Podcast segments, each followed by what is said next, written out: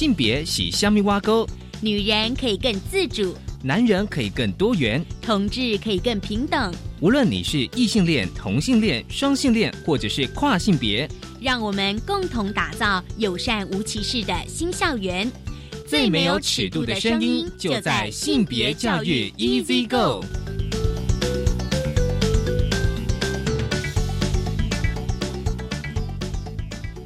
Hello，大家午安，欢迎收听教育电台性别平等 Easy Go。不晓得礼拜大家过得好吗？今天大八卦想跟大家来分享一则非常重要的教育部的公告。其实这是在三月十六号的公告，就是。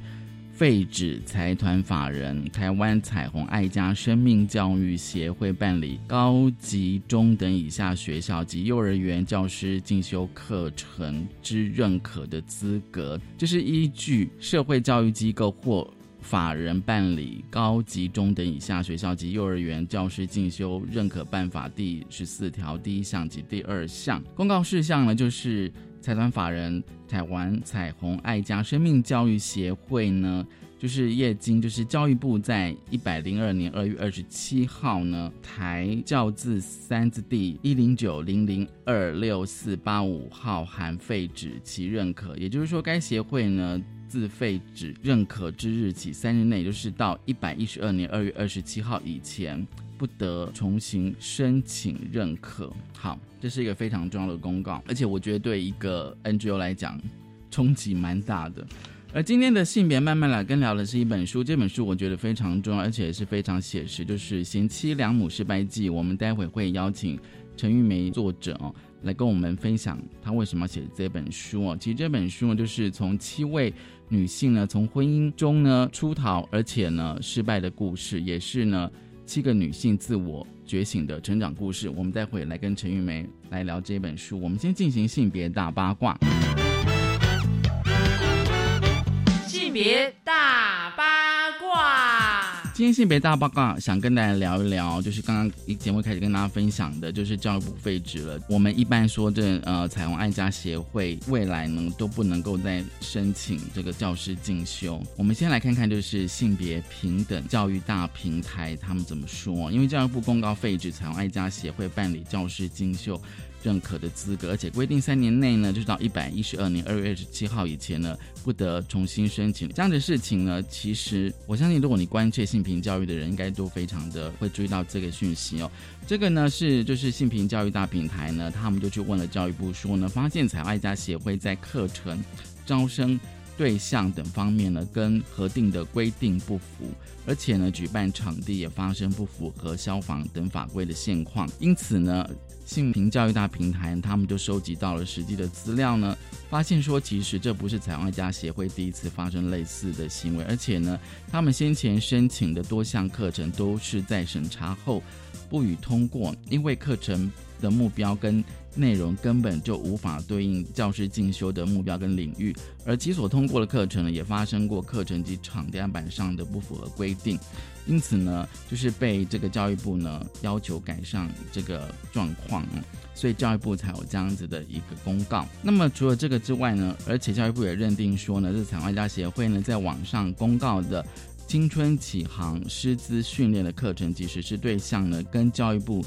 的这个核定呢内容不符，那当然就是彩虹安家协会，他们当然他们当然想要发表他们的意见哦，他们就表示说呢，教育部呢是以教师参与人数太少，以及使用场地、消防法规等问题呢废止这个他们的协会举办教师研习的资格，因此呢，彩虹安家协会就认为说呢，这些课程其实是有帮助，就是增进。教师的职能，那如果说因为这个人数较少而取消，那么但他们觉得说是剥夺教师的权益，而且呢，彩虹一家呢其实是非营利组织，就是 NPO 哦，那么没有固定的授课的场地，但所租借的场地皆符合合法的公共场所，没有不符合消防法规的问题，因此呢，彩虹爱家协会就表示说呢，他们认为不排除是。政治力或特定团体、特定人士介入教育现场，那性别平等教育它平台呢？他们当然就会对此呢回应嘛。他们就希望说，教育部呢未来能够针对所有举办教师进修的团体，不管其申请哪个领域的教师进修课程，应该都要检视它的内容，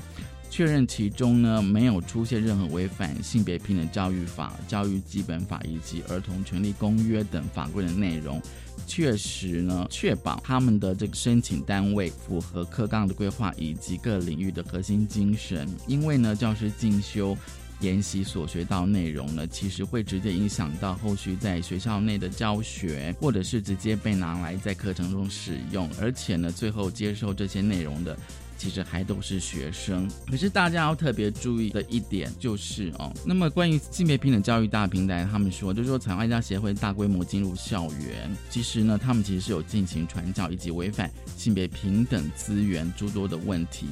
虽然呢，彩虹爱家协会举办这个教师进修资格其实是被取消，但是呢，教育部并没有禁止。他们进入校园教导学生，因此呢，性别平等教育大平台才会呢就呼吁说，大家要持续关切这个问题。就是说，教育部是禁止他们就是申请教师进修的这个研习的资格，但是并没有禁止他们进入学校。好，这是今天可以跟大家分享的性别大八卦，稍回来性别慢慢聊。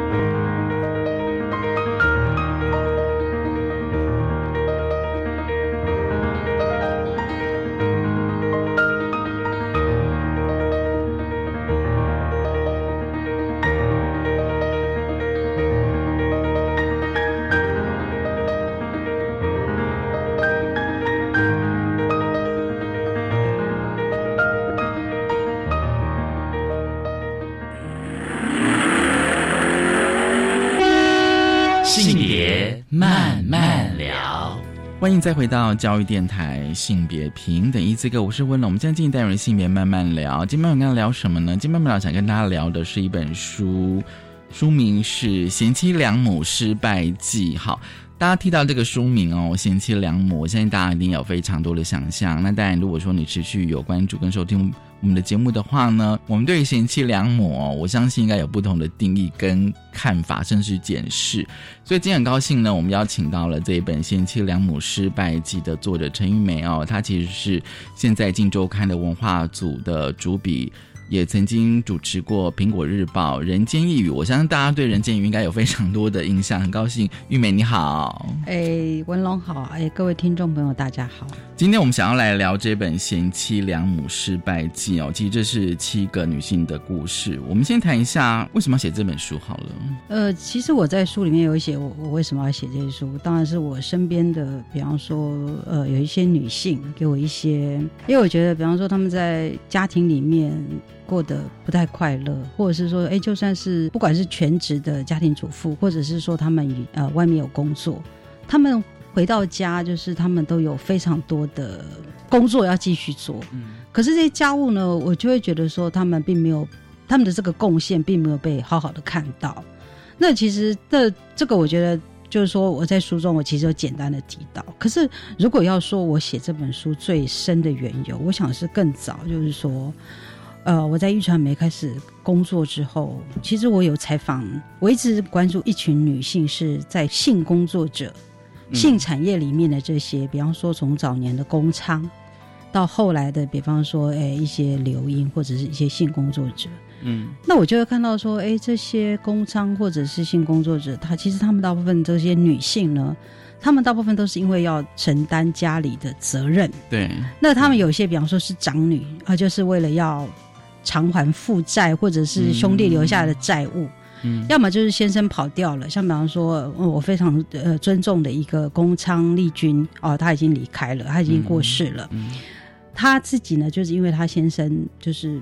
跑掉了，那他要养小孩，所以他就开始进入到这个产业。嗯。那那其实后来我自己，比方说在这本书里面，我有我有写到，呃，其实两个在酒店工作，这个一个是妈妈桑，一个是副总，他们两个也是，就是说，他们一个呢，就是比方说为了，也是因为先生负债跑掉，对，他要养对家，对，所以我就看到说很多女性，就是说在那个世代，比方说也许呃四年级、五年级的这些女性，或者更早三年级的女性，她们也许在当初，比方说在台湾的七八零年代的时候，嗯嗯也许没有受到非常好的教教育。对对。那请问他们要，可是家里的重担都都落在对都落在这个老大的身上，嗯嗯嗯，所以他们要怎么办？嗯他们很多，比方更早的悲剧，可能就是很早早就被家里卖去当雏妓。嗯嗯，或者是说到后来是他们自己就觉得说，哎，有有工商这个产业，他们觉得说，哎，透过合合法的管道，像丽君，对他当初就进到这个产业去。嗯他到废仓的时候，他等于是把小孩养大，嗯嗯，然后把自己的房子房贷都还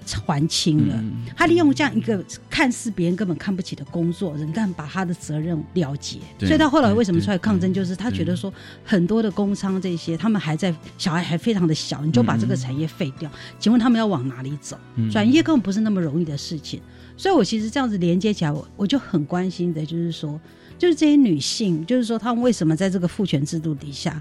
她们承担了家庭的责任，她们怎么去完成她们这些责任？嗯嗯，对，然后这些责任有没有人看到他们的贡献？对，嗯有没有有没有人看到说他在这里面所付出的心血，他在这里面的伤痕，嗯尤其在这里面的伤痕有没有被看到？我没有看到书去记录这些女性所承受的伤痕。嗯，嗯那那其实即使最平凡的一般的家庭主妇好了，对，她在家里里面，她完全她把自己所有的这这种她自己的梦想，她自己的她自己的成就感或什么，她全部嗯都牺牲掉，嗯她就为了这个家庭而活。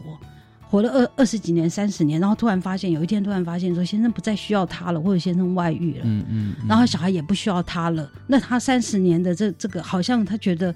那我到底是谁？嗯。其实我回到我这本书，其实我就是在处理这些进入到中年，也许像我这里大概写到写的是差不多四年级到六年级前前半段的女生，就是说四十岁到六十五岁，对，他们到了好比方说四十岁或者是五十岁之后，他发现说先生不再需要他了，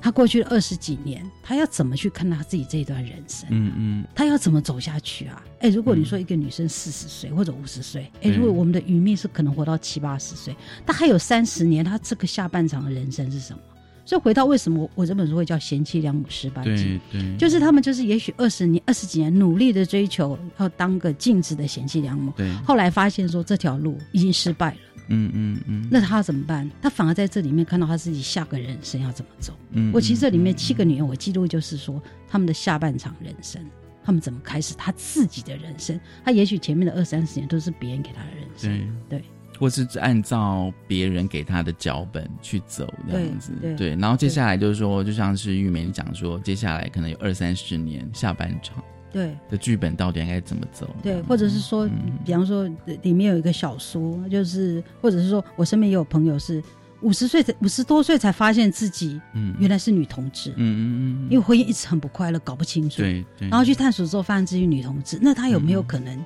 他他下半场的人生，他他另外用另外一种方式过呢？嗯他他真的过自己觉得快乐的人生？嗯对。嗯嗯。对去自我实现吗？这样对啊，不管或者是追求自己的爱情啊，嗯嗯嗯对，因为他觉得过去他他在婚姻里面很不快乐啊，他搞不清楚为什么会这样，他他的其实还包括说他自己的自我实现也被先生压抑，就就这些他他可能都因为离开了家，或者是说开开始往下一个人生走，而有不一样的对开展。其实啊，就是说，玉美，你这本书是七个故事哦。那七个故事，我就觉得说读起来，我觉得会让我觉得，呃，那个是那个是有声音跟画面，甚至我会觉得，虽然我作为一个生理男性这样看的时候，我都觉得好像好像是在，你就会觉得非常的写实这样子。那我其实是蛮想知道说，你怎么去找到这些受访已婚或是离婚，甚至单身，你里面的受访的有些是单身的的一些这些女性呢？应该是说，我当初想写这本书，当然是心里有浮现几个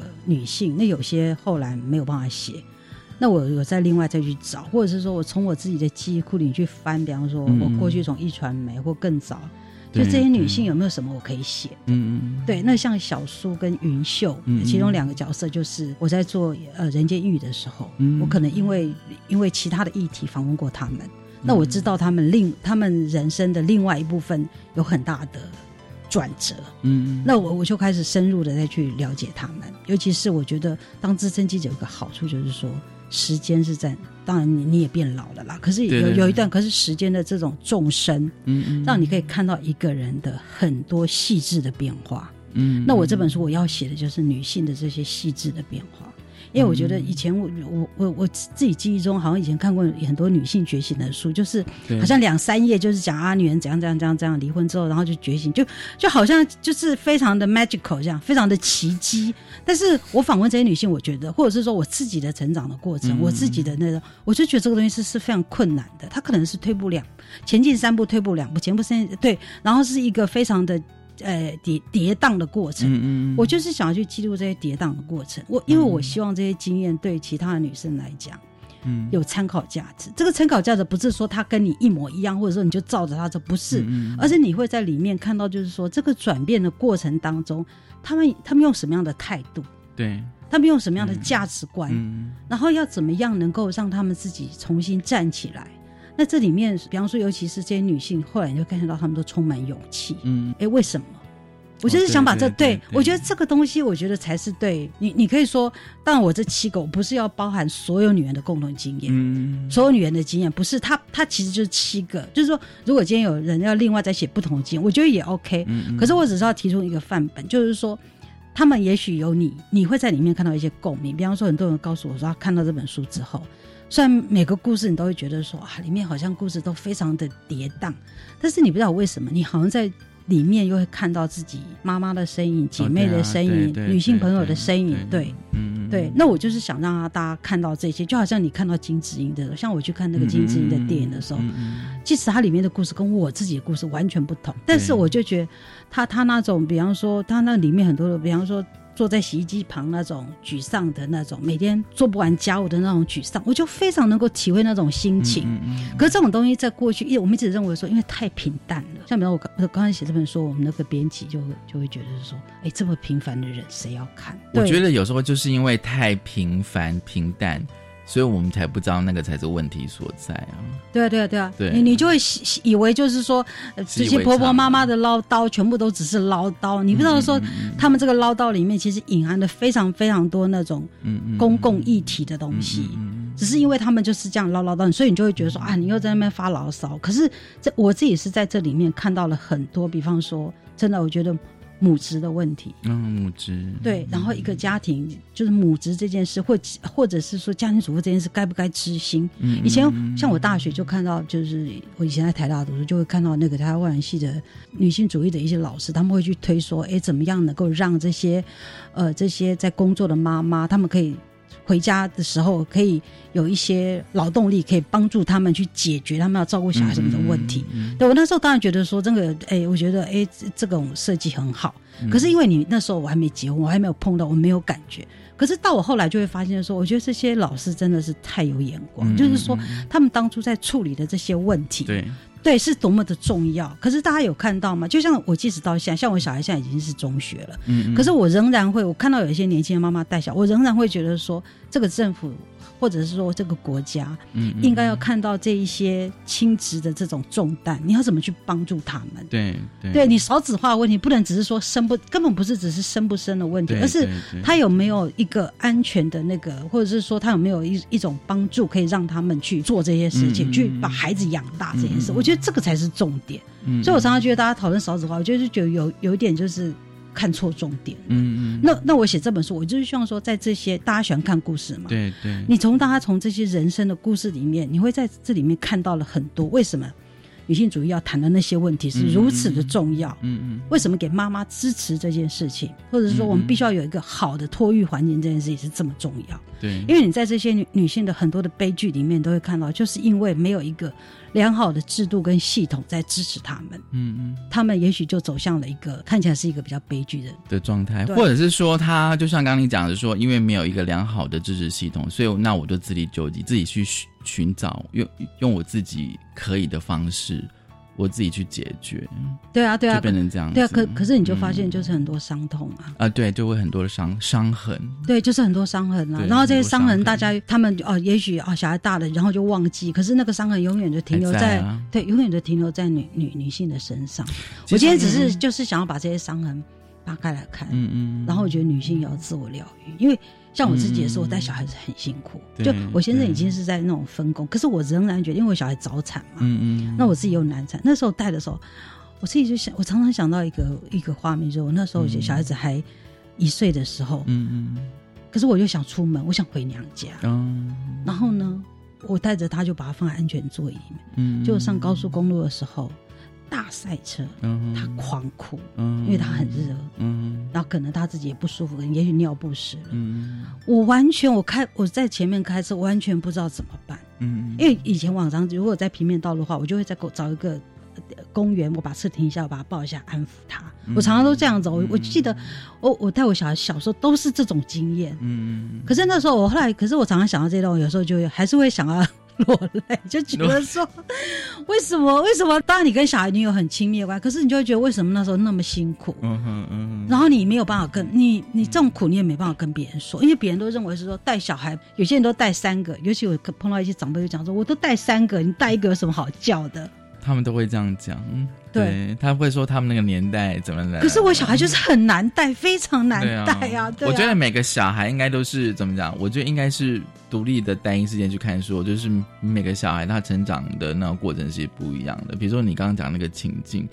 对，那我相信如果遇到这样情境的妈妈好了，她可能也不晓得当下到底应该怎么去处理。对啊，所以嗯我我我我写这本书，我其实也要提醒大家，是说，我是觉得每个人的状况都不同。嗯，那我是觉得说，当然那媳妇熬成婆的这些妈妈们呢，嗯也不要用自己的这种，好像觉得说，哎，我以前都可以，为什么你们不行？因为每个人遇到状况真的而且那个时代背景又不一样对了，对时代环境不太一样。其实，在采访高中，你你采访七个，因为我相信就是说哦，就是采访一定是你刚刚讲是长时间的哦。那你怎么去会诊这些女性的生命经验？因为采访毕竟是用声音嘛，那你是要把它写成文字。我自己当然就是我，我其实说实话，我在采访的时候，我采访他们很多次，嗯嗯，那我那我当然就会先整理他们讲了哪些，或者我自己的思考。对，可是说实话，又怎么说？因为这你对这个人的生命来讲，你有很多的支线。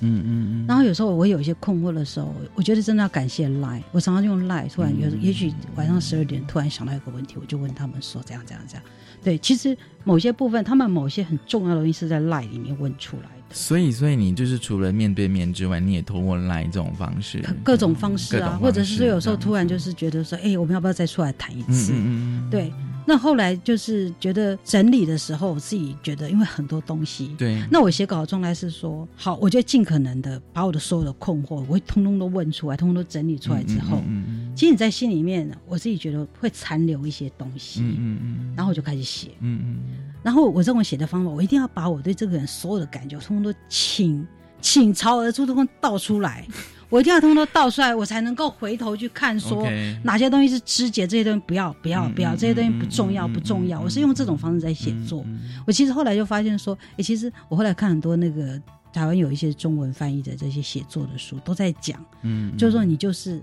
你就是先写，不管怎么样就钻了，每天就是钻。我我真的我有一段时间就是这样子，嗯嗯，我其实记得我完全没有灵感，我都坐在那边拼命写，嗯然后写写写写写写，然后好奇怪就觉得说，哎，对了，这条主轴对了。可是我前面可能丢掉了四千个字，或者丢掉了，嗯嗯嗯就那个版本我完全没有用。嗯对就是用这种方式慢慢慢慢的整理出来。那我自己是觉得说，我我是觉得，因为我一直泡在这些人的故事里面，嗯嗯比方说像我今天在写云秀，我就完完全全的泡泡在他的这个，然后我会一直回想着他到底什么东西让我最震撼。对，嗯，比方说那说实话，那时候他对我最震撼的事就是她老公外遇，外遇，然后她她留在家里等她老公嗯嗯等三年，那中间的拉扯。嗯。然后老公回来了，可是开始吵，然后开始对她过肩摔、家暴，对，然后我就会想说，为什么一个女人可以承受这些事情如此之久？然后她就是细细的讲这一些。那当然，对于有一些读者来讲，或许会觉得这个过程是不是哇，为什么要那么多？可是我我不知道，我就觉得这个过程很重要。嗯嗯嗯，因为我觉得云秀就是要经过这些过程，她才理解到她的先生根本不爱她，嗯嗯嗯，他觉得爱一个女人不会这样对她的。嗯，我们先休息一下哦，再来跟这个玉梅谈哦，就是《贤妻良母失败记》这本书哦。其实七个故事当中哦，会有很多的主轴，也有很多的议题。我们先休息一下，稍后回来。马戏团里什么都有，走钢丝、跳火圈、空中飞人。记忆里，马戏团表演很精彩，而在背后又有什么样甜酸苦辣的马戏人生呢？四月十七号中午十二点整，锁定教育电台，生动全世界粉丝团的直播，邀请阳明国际的 FOCA 福尔摩沙马戏团，一起听听他们的故事。今天不补习，青春向前行。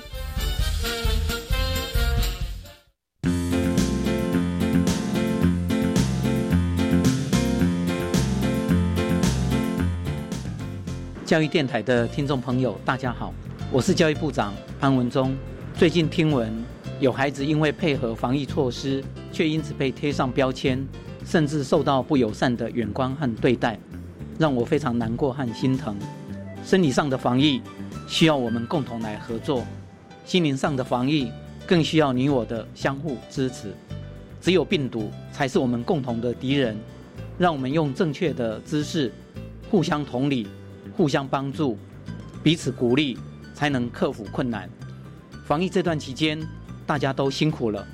教育部会和大家继续一起努力。台湾加油，防疫加油！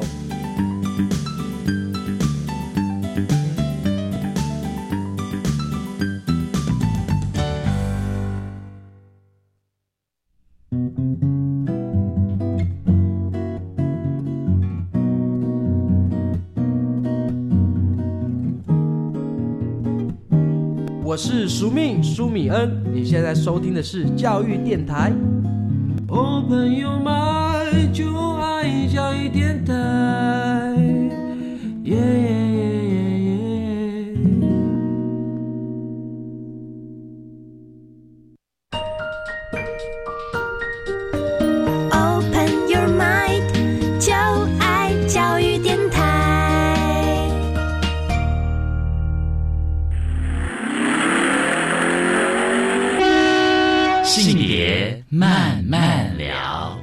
欢迎再回来教育电台性别平等 Easy Go。我们今天今天是性别慢慢聊，今天我们来跟大家聊的是《贤妻良母失败记》这本书。很高兴我们邀请到了陈玉梅哦，她是这本书的作者。好，这个阶段我就想要问玉梅，因为其实我会觉得生命故事它其实不只是生命经验，我觉得往往我们可以在经验里面一定会有很多的议题哦，然后从这些议题里面看出一些结构面哦。好，那我自己是觉得说，看完这这本书七个女性的故事，我发现一点非常让我觉得震荡。好了，就是好像都有一一点点冲击，就是那个原生家庭的影响，那个价值观的影响，是因为就是说，你虽然只是在采访这七个女性。但是你有很大的篇幅是在写他们的原生家庭，甚至是他们先生的原生家庭，就是说夫妻的爸妈们这样子。对，其实我我要写原生家庭，这也不是说我一开始就设定我要写这些女性的要受原生家庭的影响，没有。其实都是，比方说一开始采访两三个女性的时候，就会发现说，为什么她们都如此的受原生家庭影响？对，比方说我要举例云秀好了，云秀她经过了一个这种婚姻，到后来她自己觉悟之后，她就发现说，呃，有一点你不能说怪罪，就是说她真的有一点对她妈爸妈对她的教育，她有一点不谅解。嗯嗯，比方那时候他爸爸就告诉他，因为他爸爸是个上校嘛，对，就告诉对，然后他爸爸也的确把家里照顾的很好。那他从小到大看到他父母之间的关系这个样，他就觉得说婚姻关系就应该长这样。嗯嗯。然后他妈妈，哎，比方说他爸爸很让着他妈妈，那他妈妈也没有受很好的教育，但是他爸爸就带会带着他妈妈一起看新闻，所以他从小认为那那就是这样子了。嗯。对。然后甚至他后来要结婚，他其实在结婚之前他就有一想说，那我念专科，他想去念大学，可他爸爸告诉他说，你找到你嫁好男人比较重要。嗯。女人只要会生小孩。就好，嫁个好老公，对，嗯，然后会生小孩就好了。嗯，他后来再回头去看，他就觉得说，尤其他在婚姻有三四年的时候，承受先生的家暴，然后现在拼命就是要出去外遇的时候，他其实后来就感觉到，就是说，真的就会觉得是说，他爸妈，他是觉得他爸妈从来没有教他怎么保护他自己。嗯嗯，就当婚姻这个嗯婚姻已经不是自己要的时候，他怎么保护自己，而不是说一直依附着先生。嗯嗯。可是他他也是整个这个过程走过一圈之后，他才开始想到，否则他一直觉得说，像这个，我记得我刚开始访问他前几年，我哇，他常常都讲到他爸爸啊，我说我我以前最喜欢看我爸爸，我爸爸对我妈妈真的好好，现在他的手讲新闻给他听，而且还曾经告诉我说啊，因为我书读比较多，所以我不会欺负你妈妈，我一定会好好照顾你妈妈，嗯嗯，所以他就认为说男人就应该这个样子。可他不知道那个时代已经改变了，嗯对对对。所以后来当他先生发现他先生竟然完全变了，然后他就完全没有办法接受，嗯。对，所以他后来回回头就会觉得是说他自己在看他女儿或者说看他儿子的时候，他就觉得他不想用，他不要再用这种方式去看他自己的小孩，他希望能够尊重小孩自己的想法，然后他觉得他想要保护他的小孩。嗯，就包括说的，你看云秀后来还有个女儿是跨性人，为什么他完全接纳他？他就就接纳他变性，就是因为他觉得说，他其实也当然有一点是因为他觉得说他怕女儿因为这样子去自杀，怕他去自杀。对，那第二件事情是说，他他觉得说他女儿终于不用当女人，像他一样嗯受到这个父权社会的这种这种压力。嗯，他觉得女儿就当男人就可以自由自在去追寻他自己。嗯对那那再来一个原生家庭影响就是育婴。嗯哼，我想到他，我也是非常非常震撼的，是说，因为他一直，比方他跟他的伴侣没有结婚，对，可是他为他生生了两个小孩，嗯嗯。那我就一直在想说，为什么会这么的爱一个伴侣？包括说这个伴侣那时候其实刚开始是没有还没离婚的，嗯嗯可他就是为他完完全全的付出。嗯。然后你想想看，在那个年代要生一个非婚生子女那个压力是多巨大，他却愿意。嗯。后来一问的结果，才发现说，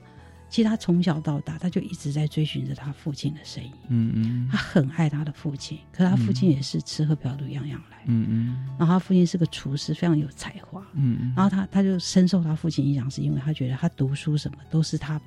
他爸爸买第一本书让《西游记》让他读，影响了他的他自己后来在阅读的习惯。可他爸爸不知道为什么就是非常的肥累，嗯，他既觉得他爸爸肥累，可是又觉得他爸爸很有才华，他很非常喜欢他爸爸。这种这种感觉，这种对是很矛盾的，我觉得很矛盾。后来他才讲，因为我就一直问说，为什么你会跟你现在这个伴侣，为什么你会这么的爱他？嗯嗯嗯你你这样问一下，你才发现说，他这个伴侣基本上根本就是他爸爸的模子，嗯嗯嗯，就是觉得他是在找父亲吗？对对，就是找一个缺席的父亲，嗯嗯因为他就一直讲说，他真的很一直很希望我我父亲能爱我，可是偏偏我父亲不爱嗯嗯，我，父亲比较疼爱我的妹妹。嗯。所以他他他就一路去追寻，然后所以这个就会让我很惊讶，是说，哎，我们会觉得说，哎，原生家庭你会受你父母从的呃婚姻观的影响、爱情观的影响，对。对好，那缺席，比方说，好，你爸爸不在身边，可是你不自觉的，你就是会去找那个缺席的爸爸那个角色，嗯嗯，对，就好像我我我自己，比方说，像我我是因为父亲早走，我自己也发现说，哎、我早年也会有一些恋父情节，嗯嗯。可是我后来当然就就是我的恋父情节破灭的原因，是因为我认识这些长辈，在你认识之后，你就会发现他们非常的威权，嗯，所以我都有一点。对，所以我有点就是梦，对，幻幻灭了，对对嗯。那我那我自己是觉得说，哎，也许玉莹她的这个幻灭的过程，她很长，他要经过就是生下两个小孩，到后来他才认知到，就是说他这个伴侣其实其实根本靠不住，嗯嗯。就他只是另外一个他的父亲，他仍然没有得到他所要的那个爱。嗯，对，因为有时候我看完这个的这本书的一个想法，就是说那个原生家庭影响会不会说，当我们小时候在自己的家里的时候，会看到爸妈他们相处的模式哦，就会相信那大概就是呃夫妻的相处之道，应该就是那个样子。那会不会就是说会从学习到复制的那个过程？对啊，对啊，对啊。像我里面有谈一个我没有写的故事，但是我是在前言嗯还是后记写，就是写写一个出版界其实是很，你可以说他在呃知呃知识界主持一个平台，嗯，可是。诶，可是他就会觉得说，一定要结婚，一定要嫁出去。嗯嗯他觉得如果他宁愿就是嫁出去离婚了，嗯他也不要像他这样子，好像一副嫁不出去的样子。嗯嗯然后他他他其实看起来也许受过一些知识的启蒙，女性主义的洗礼，哎，可是他就非常的传统。为什么？我后来就觉得是说，因为他不自觉把他妈妈，他妈妈就是那种贤妻良母的样子。嗯所以他永远都会把家里打理的很好。他即使在他的工作做完之后，他把家里整理的一尘不染。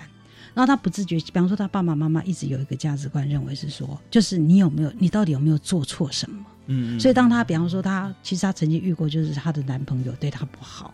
然后他曾经跟他爸妈抱怨，他爸妈都是先检讨他，嗯你有没有哪里没有尽责的做好？嗯嗯所以他不自觉的，就是他都是先检讨自己，嗯他都是先检讨自己哪里、哪里有错，嗯对。所以你看，像这样一个，你会，所以我在在在这个状况底下，我们有我像我常常会，我很关心一个问题，就是说知识能不能改变一个人？嗯可是我在这些女人身上，比方我里面有写一个雨丽，也是一个受到、非常好的教育的女生，也是受女性主义的洗礼。可是她当她进到婚姻里头的时候，对，那当到那个肉搏战，在那个婚姻的肉搏战里面，嗯她一样，她一跟一般的那些传统的女性其实根本就没有两样。理论上，女性主义应该要提供这些女性的一些武器嘛，然后让她如果真的遇到了这些问题的时候，她还可以运用。可是当你真的进到那个婚姻之后，你发现说，哇，好像过去所觉得全部都瓦解这样子。你开始，还是我会觉得会不会是一种重整？对啊，其实我我刚刚讲那个余力像余力，她后来她发现自己这个样子，她当然就觉得非常挫折。嗯嗯，可是她慢慢慢慢，我觉得她还是用到她自己所学的这一块部分，嗯嗯，来帮助自己觉醒，或者走出这个婚姻，或者有勇气去跟她的公公沟通。即使离婚了。嗯嗯嗯，对，然后她开始跟权威沟通，嗯然后她慢慢觉得说，哎，独立，所谓独立自主的女性应该是长什么样子嗯的？可是你看到你，你回头去看我，我我在写余力，她就是透过离婚，然后好、嗯好几段的婚姻的挫败，对，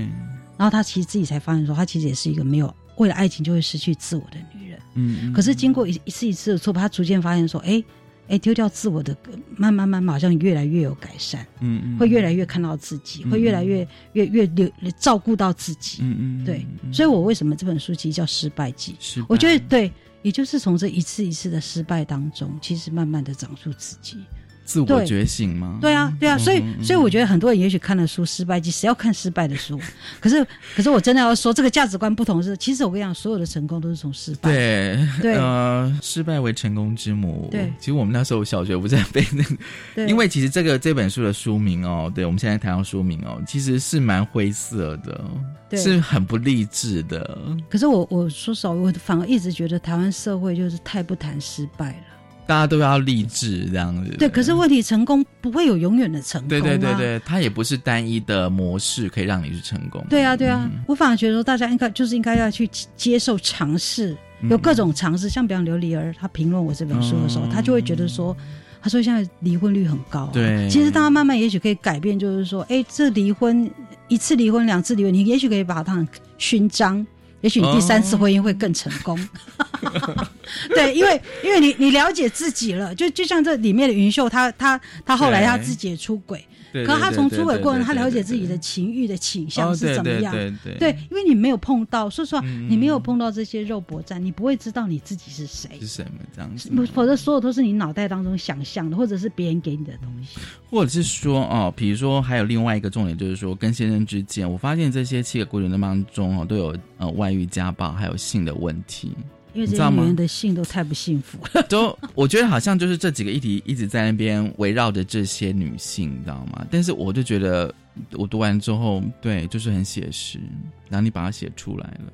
家暴、外遇跟性，而且那个家暴。跟外遇其实都是有些，甚至让我觉得说，呃，是很很露骨的。对，其实我要说，很多人会想说，哎也许有人会觉得说，哎，你写这些这这些八卦的私事干什么？可是哦，对，可是我一直觉得说，嗯这些私事、这些八，它其实不是八卦，它它其实都隐含着，它都隐含着公共议题。比方说，这些女性不断的遭受到家暴是为什么？对对对，然后甚至或者说这些女女女人，她后来开始懂得利用我们现在的那个对女性家暴的这种保护。嗯，一些那对。个资源，他会开始去运用，对所以我，我觉得，所以这些婆婆妈妈问题的，我觉得它一点都不是私事，它是公共议题。嗯嗯嗯，我我觉得我写这本书看起来好像是在写那种，就是说啊私人的故事我干嘛。嗯可我一直觉得我我这本书是一本公共议题的嗯书，嗯嗯，对，就是从这些私密经验里面所所长出来的这些，就是我们会反映到，就是说这些公共政策我们应该要怎么样去制定，嗯，嗯对，怎么样，去做两性平权。嗯比方说，像写完这本书，我真我真的后来就发现，比方说，我我有找一个二十六岁的男性瑞来跟我对谈嘛，嗯嗯我们有做一个那个 podcast 的，针对这本书找七个人来对谈，嗯嗯嗯。他就会讲说，他看了这本书之后，他才知道女人的伤痛是什么，嗯嗯嗯，然后他才他他才觉得是说，哎，到底男性有没有看到这些女人的伤痕，嗯。这些女人所受到的伤害？嗯对，那也要那个男人要懂得反省啊。没有，可是他后来就讲到一个很关键，就是说他是因为他念社会科学，嗯，OK，他念社会学，然后再加上就是说他家族里面的女性都是那种非传统的女，就是说都是很强悍，嗯会追求自我的。后来我们其实就提到，就是说，或者是说我自己也是，因为我自己是念社会学的，嗯。我就会觉得是说，对于男性、女性性别意识这种东西，要在很小的时候就住在小孩子的心里面，嗯嗯而且甚至更小。因为就我跟瑞谈，我才发现说，哎，其实很多小孩子的性性的意识的觉醒，他也许四五岁、五六岁就开始了。对嗯，所以你为什么很多专家会觉得说，你要早一点去教这些性教育？嗯嗯，你说像韩国最近不是发生那个，就是韩国不是一天常常会发生那种男人暴力的，对，去对待女性，集体性侵对，集体性侵，或者是说集体的性暴力，然后演出来给大家看这种事情。，我一直都觉得是说，这个是我觉得韩国的这个男人看待女人物化这件事，对我觉得是深入他们的骨髓里面，他们可能都不自觉。所以呢，我我自己是觉得说，台湾如果要做一个在亚洲国家，你看我们通过同婚，我们是相对一个进步的社会，对，我们是不是要更早的去教小孩，就是说你要怎么去看待你跟你另外一个性别女性，你要怎么去去看待这个女性，或者女性怎么去看待男性？对对，他们是平等的。如何在平等的基础上，然后做沟通？因为我觉得真的，我觉得，我觉得我写这些女儿才发现说，真的、很多的嗯婚姻，其实有时候我觉得能不能走下去，关系能不能走下去，我觉得都是沟通。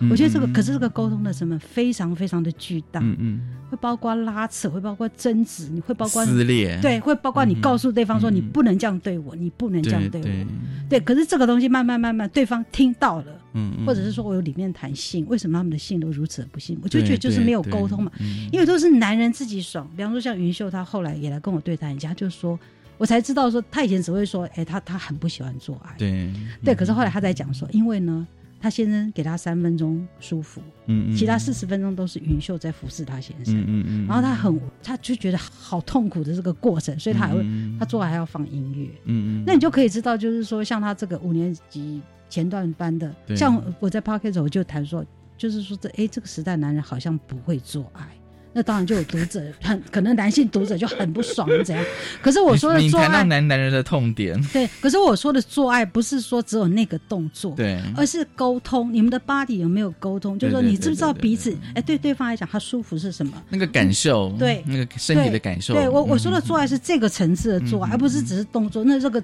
自古以来大家都会做啊。对啊。可是你就是不舒服嘛，或者是说，为什么很多人就是根本就像就像云雪，他说他觉得他根本就不喜欢嗯嗯不喜欢性生活，嗯。或者是说在这里面的很多女性就谈到她们其实她们其实这个这个东西对她们来讲是、是苦差事，为什么？嗯或者包括像我去访问性工作者，嗯嗯，他就会告诉我，他一直对于呃现在的家庭关系里面的女人，他们不解释说，因为先生为什么都去找外面的？对对，因为因为那些女性她她在这里面她得不到快乐啊、嗯嗯，可是男人因为你到外面去用买的，嗯，那别人就会会服侍你。。对对，可是你在家庭里面，你你对你的妻子，你你也要互相照顾啊，对嗯啊，嗯嗯对啊。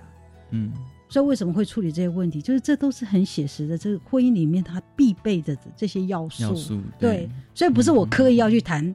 家暴，可以要去谈性，没有，这些就是一个幸福婚姻的必备的东西。嗯嗯嗯对，就比方说，对啊，先生的语言暴力，或者是这个东西，你要不要好好的去处理啊？或者这种肢体暴力，你要不要好好去处理？还是说，哎，这个这个暴力你已经无法忍受，你是不是要尽快离嗯开？嗯嗯嗯，而不是说任由，比方说，像我是看到很多的婚姻，像我们有时候就在谈说那个肉圆吧，嗯为什么要打人？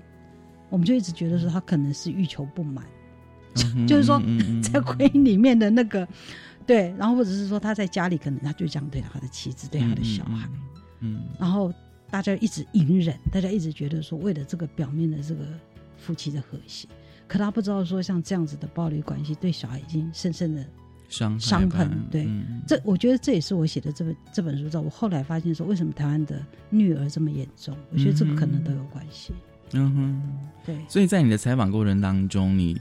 呃，就是那些受访女性，她们就会可能就慢慢讲出她们婚姻里面的一些细节，就慢慢的讲出来，这样子。对，到就是我觉得慢慢，当然是慢慢，我就说，其实我常常采访的时候，我都不喜欢让别人觉得我是记者。嗯嗯嗯，因为其实你如果一直有一个记者的角色身份在那，就就是记者角色身份之后，你放在你自己心里。嗯我在采访他们的时候，我常常都是觉得说，我其实是有一点，就是我对他们抱持着好奇，嗯嗯然后我我很认真的想要去理解他们。嗯哼当他们感觉到这种被理解跟聆听，我觉得他们讲出来的东西都让我非常意外。嗯嗯他们就是非常的相信你，而且他们想讲，因为这些事情没有人愿意听。他的小孩觉得他是对婆婆妈妈牢牢骚，他的先生觉得说这是女人家的事，你不要找我谈。嗯嗯可是明明就是很严肃的东西。嗯我今天只是觉得，我今天只是就是扮演一个聆听者，然后我把它写下来。对对你记录他们的生命经验，对嗯，那然后我觉得这只是一个起点，就是我觉得应该有更多女人去写这些东西，让嗯让男人了解，就是说，哇，原来我太太是这样在想事情。嗯嗯对，因为我觉得男人常常会都会觉得说，我其实常常觉得夫妻之间都不了解对。就像刚刚你讲的嘛，就是说他们愿不愿意花呃比较多的时间来沟通彼此。我想最简单的，比如说感受啦，嗯、嗯经验或者一些想法。对，然后我我可是我常常觉得很多夫妻不知道是不是因为其实久了，就对彼此都没有兴趣了，然后就觉得说就麻木了吗？对对，可是可是我就觉得你所谓的兴趣是指的，比如说可能聊天、讲话，比方说因为对方一直在，比方说，如果合理的状态是对彼此都在学习嘛，你你比方说，哎，有时候有时候，比方大家谈一个事情，哎，你觉得，哎，你的伴侣这个看法觉得好有趣哦，嗯嗯哎，我都没有听过嗯，嗯或者是说嗯。他会有他自己的社交嗯圈，嗯呃，像我现在很很爱打 tennis，嗯他就跟一些嗯他那些伙朋友，嗯那些朋友有开计程车，对，有开计程车的，嗯然后有有那种呃呃肉的批发商，他们那种生命或者那种他们在那那个他们的夫妻关系，或者是说他们那种男男男性的那种要怎么讲，嗯嗯那种嗯很怕老婆，嗯。有各式各样的那个你。我觉得可能是因为我，我觉得我记者的性格，嗯。我听那些我都觉得说，哇，那真的可以写一本男人的书哎、嗯嗯嗯对。或者会他他会讲他的小学同学，然后以前、嗯呃是台大电机系的，嗯考得很很认真，就是家族之光。可是后来因为一个精神疾病，然后他他整个人生就完全走样。嗯嗯嗯，对，那我对这些我都很有兴趣。那那我自己就觉得，像我我自己在外面采访人，哎，我现在有时候也会感觉到非常有兴趣，嗯因为你彼此就是你们有交集，但是你们彼此有彼此自己的生活。对对对，那我觉得就是，对啊，我就觉得说，哎，夫妻之间应该要维持这样子的状态是比较好的。对，嗯，那可能有些夫妻也许就是能够再谈的，就是假如说只有小孩的话，那我觉得是那那就是会非常的僵，或者是对，或者是呃亲友的一些八卦吧。所以我一直觉得说，家庭主妇的生活真的不能够只有小孩，嗯嗯嗯你一定要有自己的成长。嗯，同样，我觉得男人也是，你也不能只有自己的事业，你一定要有自己其他的学习，真的。好，我们先休息一下，稍后回来。教育电台性别平等 EC Go，今天我们跟大家分享的是《贤妻良母失败记》这本书，我们邀请到作者是陈玉梅。好，其实呃，我其实想问一下玉梅，就是说，呃、无论是在采访或书写啊、就是我相信那个是一个对话跟整理的过程，可是他应该还是有困难的地方。我我觉得我写这本书，说实话最困难的地方，那写写作就是说在厘清那个那个脉络，当然那是一个困难点。可另外一个困难点，我觉得是那个采访过程的这种，你会看到很多女性的那种，她们就是会沉溺，沉溺是对，其实这看起来就是说，这些女生看起来就是说，哎，她们都觉醒，往往一条就是看起来希望之路。可对是，对，可是这过程，说实话，你有时候也是有看到她们单立在那里。嗯嗯嗯，只是说这个单立我不能让这本书成成就这本书的这些女性太久嘛，嗯嗯，或者是说，因为我我其实有访了差不多十几个女生，对对，我只写七个，是就对，这写这七个是因为这些女性她后来的那个决心，就是我觉得他慢慢看到了自己前面一条路，嗯慢慢的清醒了。嗯可是我看到有些女生就是说，哎，她明明知道这个婚姻或这个，对她跳出来了，可进到了另外一段关系，在我看来是完全是前一段关系的复制。嗯嗯对，或者是说你会看到这些女性从小到大受的那个教育对她的那种，嗯嗯你你你明明觉得说这这套教育对这些女性其实是嗯是不应该这样子的，嗯可你要这些女生改变是嗯真的很困难。嗯。就这些改变，除除非是有一个什么大的事件去冲撞她，嗯对，所以我我其实常常会觉得是说，有时候跟他一起单立在那件事情里面，会让我就有时候真的会觉得很想把对方敲醒啊。嗯。对，嗯，那当然我你不可能嘛，对，因为这是他自己的人生，他自己的生命，只有他自己，所以所以当然后来我我其实比方说写诗集，我有些其实已经写写完他的故事，但是我没有放在这本书里面。嗯嗯嗯，对，就是因为就是我们后来觉得说，他可能还是需要一点时间去找到他自己的路。嗯，其实这也是我认为没有两性专家的原因。嗯很多人会说，哎，这有没有 solution 啊？我们最喜欢谈说有没有解。套解对对，，在我看来，我我不知道，我一直一直觉得每一个婚姻或每一个经历里面都有它的独特性。嗯这个东西我真的觉得是要每个人自己去踹出他自己的方式。嗯嗯我觉得像比方说，像有很多的什么婚姻智商专家性的，嗯我觉得他只是去架构一个平台，让彼此有机会在这里沟通，嗯嗯嗯，在这里理解。嗯嗯，其实我反而会觉得说，那个理解这件事情是最重要的。嗯嗯，你一旦理解了，你即使知道这个，就是说你觉得无路可走，嗯但是会因为理解觉得说，哇，这样我理解你的困难，那你也理解我的困难，那我们还可以怎么样？我觉得就是说，我看完的感觉就是说，如果说我们今天两个人想要再继续经营这一段婚姻，想要共同再走这段婚姻的话，那大家就要去沟通、去理解，不管用这样的方式。可是如果就是说，呃，在这个婚姻当中，我们这么真的两个人都找不到任何的出路，那那也许对啊，那也许就是想说，这是不是对？是不是要离开？其实结束，对，其实我身边有有些，比方说、嗯女性朋友，她们真的会认为是说离婚很好的，也有这样子的。嗯嗯嗯，他们觉得他们现在在，嗯对他们现在才找到自己的，他觉得他们现在活得很愉快，嗯，或者是说他们的他们的妈妈可能因为就他们看似是很美满的婚姻，嗯，嗯，可能美满的婚姻都是在这个妈妈去配合她的父嗯亲，嗯嗯嗯对，嗯，那他他们有时候看到女儿离婚，他们是甚至会说哇，我好羡慕你能离婚，嗯。因为他们也想要离婚吗？对，哎，其实真的嗯我听到很多上一辈的，就是说都是那个爸爸抓住妈妈。其实男人某些部分是很依赖的，很依赖女生，然后这些女这些妈妈其实过得有点辛苦，嗯嗯，对。然后他们可能也会羡慕女，哎，女儿不同时代，她终于可以走她，开他们也许就可以，可他们上一代不能啊，他们上一代可能很多的亲戚啊，什么家族的长辈都在盯着你，嗯嗯，不像年轻的世代的女性，她可能也也许就觉得说这婚姻不适合我，嗯嗯，我可以去找其他可能方式，嗯。对，所以有很多这种，今天就很高兴，就是玉梅来跟我们分享《贤妻良母失败记》。当然看完之后哦，我觉得，嗯，就是说还是回到那个呃，我们一开始跟大家谈到的一个概念，就是说哦，就是说生命故事哦，生命经验哦。我觉得就是说，现在多谈一点生命经验，是因为我觉得过去都不谈，对，哦，然后从这些经验里面，你才能够知道会碰触到哪些公共议题。就像玉美你刚刚讲说，其实你这本书其实是公共议题，嗯而并不是那一种所谓的啰嗦哦，或者是一些譬如说，或是就是一些唠叨，或是无病呻吟哦，然后就是讲完就算了这样子，嗯，反正所以我看到我这本书其实是一个，其实我觉得是一个性平教育的书，哦，性平教育，只是说他从嗯。读故事里面，你就会知道说啊，如何如何对教育我们的下一代有一个比较正确的两性关系，或者是说嗯。沟通这件事情，对这这些东西，对，就这这比我们，比方说像我们传统其实去宣扬一些教育或者什么样，我们喜欢就是讲一些比较冠冕堂皇、义正言辞，可这个没有生命。对，可是这些没有生命，就好像我我就就像我大学念女性主义，嗯我会觉得它对我来说非常像口号。嗯嗯嗯，可是当你进到了这些女性的生命，你就会知道说，no，你这些活生生的故事，其实对你展现这些活生生的故事，大家就会觉得、嗯哇，这个故事好动人。可是你读完这些故事，你就会知道说，为什么一个性别平等教育这么重要？嗯为什么尊重女性这件事这么重要？对嗯。